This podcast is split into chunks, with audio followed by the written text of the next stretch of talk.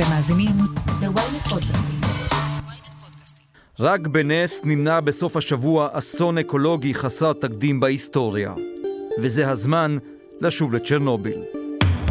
אני עטילה שומפלבי, וזאת הכותרת.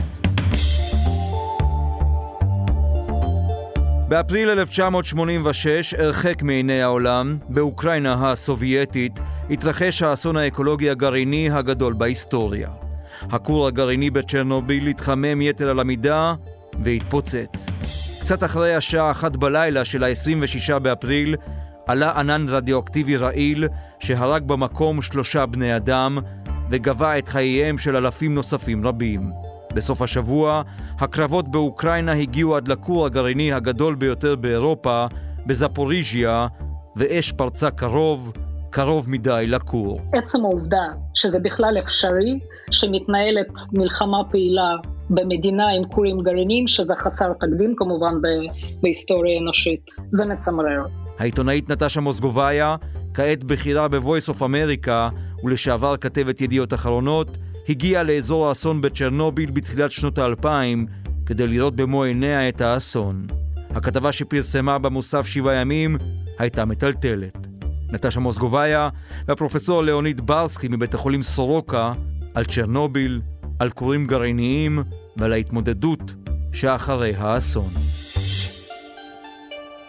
One of the atomic reactors at the Chernobyl atomic power plant near the city of Kiev was damaged, and there is speculation in Moscow that people were injured and may have died. יש אנשים שאומרים שהי זה כור מת ואין מה לזרוע פאניקה וכמובן יותר ממיליון פליטים ואנשים הרוגים זה הרבה יותר רציני מאיזשהו אתר שהרבה אנשים כבר שכחו ומנסים לשכוח ממנו, אבל uh, הייתי אומרת שזה סכנה בכל זאת, יחד עם ארבע תחנות הגרעין הפעילות עדיין באוקראינה. אנחנו מדברים על uh, 15 כורים גרעיניים פעילים והכור המת שעדיין יש שם uh, אבק רדיואקטיבי ו, ועדיין ייקח שנים עד שהמקום הזה יהיה בטוח לחיות או אפילו לעבור בו. אז בואי קחי אותנו אל המסע שלך אל צ'רנוביל. קחי אותנו אל הביקור הזה שהוא קרה שנים אחרי שהאסון התרחש. מה ראית? מה יש שם? א', זה, זה היה אמור להיות אזור סגור שנכנסים לשם רק עובדי התחנה שעובדים עדיין. בעצם על סגירת הכור, על שמירה על האזור, על לוודא שלא גונבים שם מהעיר הנטושה פריפט דברים ומוכרים אותם נניח בשוק בקייב, כן? בכניסה כמובן היו בדיקות של רכבים, זה נראה כמעט כמו בשדה התעופה, ובפנים נוסעים קילומטרים ורואים פשוט שלטים שנשארו במקום של כפרים שהיו ונהרסו ונקברו במקום. לא בגלל שהכפרים איכשהו נפגעו מהפיצוץ או משהו כזה של הכור, אלא בגלל שהיו צריכים להרוס אותם ולקבור אותם במקום שלא יפיצו את החלקיקים הגרעיניים שהם ספגו. אז פשוט נוסעים בכביש ריק ומגיעים לעיר פריפט, שמעל 300 אלף בני אדם פונו משם.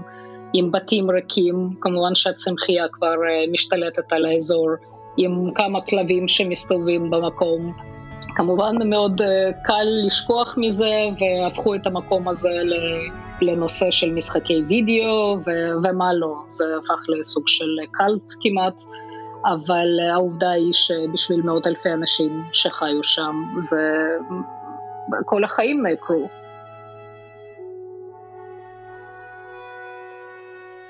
העניין הוא שהסכנה הגרעינית היא הרי לא נראית לעין, כן? רואים רק את ההשלכות של הפחד והנטישה והפינוי של בני אדם, רואים מה שאין שם. לא רואים שם כלבים עם שלושה ראשים או, או דגים בגודל של לוויתן, כן? אנחנו מדברים על סכנה של סרטן, אנחנו מדברים על כתמים של חומרים רדיואקטיביים ש... יכולים לזוז בגלל תנודות של נגיד מים, רוח ודברים כאלה, משהו שלא רואים. ומה שהדהים אותי עוד יותר הייתה העובדה שהיו אנשים שחזרו לשם, פליטים, כי הם פשוט לא הצליחו למצוא מקום חלופי, למרות שניסו לגרש אותם והם היו מוכנים לקחת את הסיכון של קרינה ובידוד, ואני פשוט אה, לא אגיד בהלם אחרי כל מה שקרה בשבוע האחרון, אבל אה, בחרדה די עמוקה מחוסר האחריות. ו- ואנחנו מדברים פה על על אנרגיית שלום, כן? אנחנו לא מדברים פה על איום בנשק גרעיני טקטי ששמענו לא מעט לאחרונה. הסובייטים לא מיהרו לדווח לעולם על האסון שהתרחש בצ'רנוביל ב-26 באפריל 1986. למעשה, החדשות הראשונות הגיעו לאוזניים מערביות רק 48 שעות לאחר שהאסון התרחש. עד אז, הסובייטים ניסו להסתיר הכל. עובדי כור גרעיני בשוודיה היו הראשונים לגלות שמשהו לא בסדר, כאשר מוני הגייגר העידו על רמות קרינה גבוהות מן הרגיל. הערנות של השוודים ומהירות התגובה שלהם מנעו נזקים כבדים יותר ברחבי אירופה. סוכנויות הביון במערב מיהרו לכוון את הלוויינים שלהם לעבר אוקראינה וצ'רנוביל, והזוועה נחשפה. הרוסים התקשו להמשיך ולהסתיר. אני מדברת אגב לא רק על הנזק הממשי שנגרם לבריאותם של אנשים שחיו באזור ושבמשך כמה ימים לא אמרו להם מה קורה, אלא גם לנזק פסיכולוגי שנגרם לא רק לתושבי אוקראינה, אלא גם לתושבי אירופה ואולי מעבר לכך, כי אנחנו מדברים פה על ענן גרעיני שפשוט הסתובב עם הרוח לאן שבא לו. אולי בהשוואה סכנה של שימוש בטילים גרעיניים, ואנחנו מדברים על ארסנל כמובן של אה, אה, מעל 6,000 ראשי נפץ. אולי זה נראה לא משמעותי, אבל צ'רנובל זה היה פשוט מקום שאנשים ראו במו עיניהם איך נראה מקום שנפגע מקרינה. ושוב, זה היה יחסית מצומצם, וזה לא היה מכוון וזה לא היה מטיל. אני, אני חושבת שזה משהו שכן צריך להיכנס אה, לפאניקה מזה, לפחות אה, ברמה של אנשים שמקבלי החלטות שאמורים לוודא שזה לא יקרה עוד הפעם. Звертаюся до всіх а, українців, до, до всіх європейців, до всіх людей, хто знає слово Чорнобиль, хто знає, скільки горі і жертв приніс вибух на атомній станції. Це була глобальна катастрофа. יש יכולת להתמודד עם הסכנה הזו לדעתך? כלומר, בזמנו צ'רנוביל ניסו להסתיר את זה, ועכשיו כמובן הכל חשוף, וגם זלנסקי דיבר על זה. אפשר להתמודד עם סכנת הכורים הגרעיניים? זה קצת משעשע שאתה אומר השבוע כשסגרו כמעט כל כלי תקשורת עצמאי רוסי אה, שהכל חשוף. זה לא באמת הכל חשוף, כי אה, רוסיה בימים האחרונים קיבלה תקנות דרקוניות אה, של ענישה לכל מי שמפרסם משהו או אומר משהו בצורה פומבית שהוא סותר את הגרסה הרשמית של הממשלה. ההפגזה בזפוריז'יה, שבכור האטומי הגרעיני הכי גדול באירופה, שהוא משהו כמו 550 קילומטרים מקייב. אז כל העולם היה יכול לראות את ההפגזה, את הבעירה שם בלייב במשך כמה שעות. והרוסים המשיכו להגיד שהאוקראינים תקפו אותם, ושהכול כמובן תחת שליטה וכולי. עצם העובדה שזה בכלל אפשרי, שמתנהלת מלחמה פעילה במדינה עם כורים גרעיניים, שזה חסר תקדים כמובן בהיסטוריה האנושית, זה מצמרר.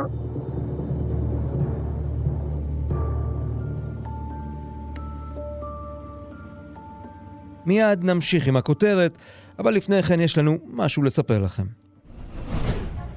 שלום, אני עופר שלח. במדינה בה יש פודקאסט לכל אזרח ואייפון לכל ילד, מישהו צריך לדבר על מה שחשוב לנו, האזרחים.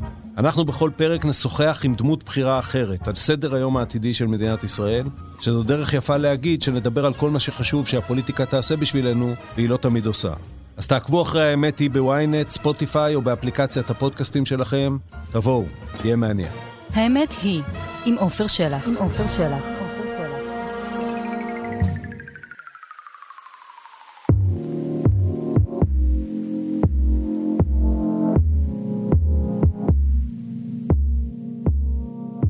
הפרופסור ליאוניד ברסקי, שלום. שלום. אנחנו מדברים על צ'רנוביל, זוכר? את מה נתגלה לנגד עיניך שנים אחרי? כן, זוכר, זה כמעט 30 שנה, אבל uh, זוכר היטב הכל. קח אותנו אל הרגעים הראשונים שאתה כרופא מתחיל לגלות את ההשפעה של הרדיואקטיביות. אז אני הייתי רופא צעיר, אה, רק בהתחלת קריירה שלי כרופא. הייתי בצוות שנשלח לעזרה לגילוי הבחנה סביב צ'רנוביל, זה היה סביב 50 קילומטר בערך מצ'רנוביל. המטרה שלנו הייתה שם לבדוק אנשים, נתנו לנו כפר סביב 800 אנשים, לבדוק כל האנשים כולל בדיקות דם לכל ואחד ואחד ולגלות מקרים של מחלה הקרנתית אצל אנשים אלו. אנחנו עבדנו מבוקר עד לילה כל יום ואני חושב עזרנו הרבה לאנשים שם, אחר כך העבירו אותנו עוד לכפר אחד, לעיר קטנה. ואתה זוכר בעצם ממה סבלו אותם אנשים, מה היו ההשפעות? אנשים שהיו במרכז אה, פיצוץ הם אנשים עם אה, מחלה חריפה, עם תמותה 100% והם סבלו שם מכוויות קשות, מפגיעה מוחי קשה, פגיעה של uh, מערכת uh, דם קשה. המטופלים שאנחנו בדקנו הייתה מחלה uh, יותר קלה, אבל היא התבטאה בפגיעה של מערכת דם קודם כל, ואנשים אלו היו יכולים לפתח מחלות זיהומיות בגלל שפגיעה במערכת חיסון, דימומים כל מיני ופגיעות במערכת עיכול. האנשים האלו אנחנו גילינו בעצם ושלחנו לבית חולים אזורי שהיה שם. מה סיפרו לכם?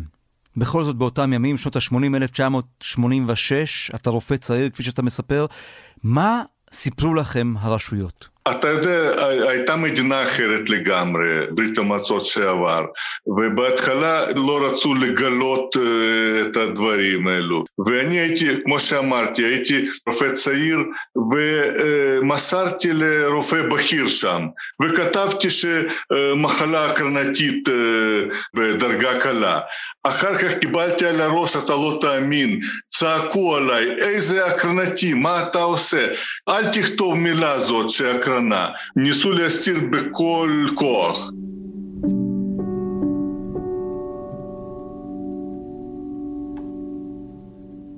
שנים אחרי, אני מניח, עוד המשכת לפגוש אנשים שהיו שם, שנפגעו מן הקרינה. גם כאן בישראל פגשנו עולים חדשים שבאו עם השפעות הקרינה הזו. כמה שנים בעצם אחרי שהכל קרה, אנשים עדיין המשיכו לסבול ולפתח כל מיני מחלות. חלק גדול מהאנשים uh, שהיו uh, קרוב לאירוע מתו בתוך שבועיים. או מיד או תוך שבועיים. חלק גדול שהייתה פגיעה פחות אינטנסיבית בהקרנה, פיתחו מחלות שגילו אפילו אחרי מספר שנים. וכן, חוץ מזה שזה טראומה קשה, ואנשים, אני מכיר אנשים שמאז סבלו כל החיים הפכו להיות נכים וסבלו ממחלות כרוניות קשות. הכור הזה, הכור הגדול באירופה בעצם, שאנחנו שומעים שנכבש על ידי הכוחות הרוסים. נכון, אנחנו רואים את קון, עכשיו דיברנו על אנרגודר, שזאת העיר שבאמת נכבשה על ידי כוחות הרוסים. היום בבוקר דיווח ראש העיר... מה חשבת כששמעת במהלך סוף השבוע שהנה שוב יש קרבות ליד כור גרעיני באוקראינה? זה קטסטרופה גדולה מאוד. תגובה שלי היא תגובה מורכבת, אני הייתי אומר, כי בן שלי שם עם נכד קטן ואשתו, וזה דבר אישי, ודבר גם כן כרופא, אני מבין את כל הקטסטרופה שיכולה להתפתח עם חס וחלילה פגיעה באזורים כאלו, וזה תהיה קטסטרופה. עולמי גדולה, לא רק מקומית, ברור. הפרופסור ליאוניד ברסקי, אני מאוד מודה לך שחלקת איתנו. תודה רבה.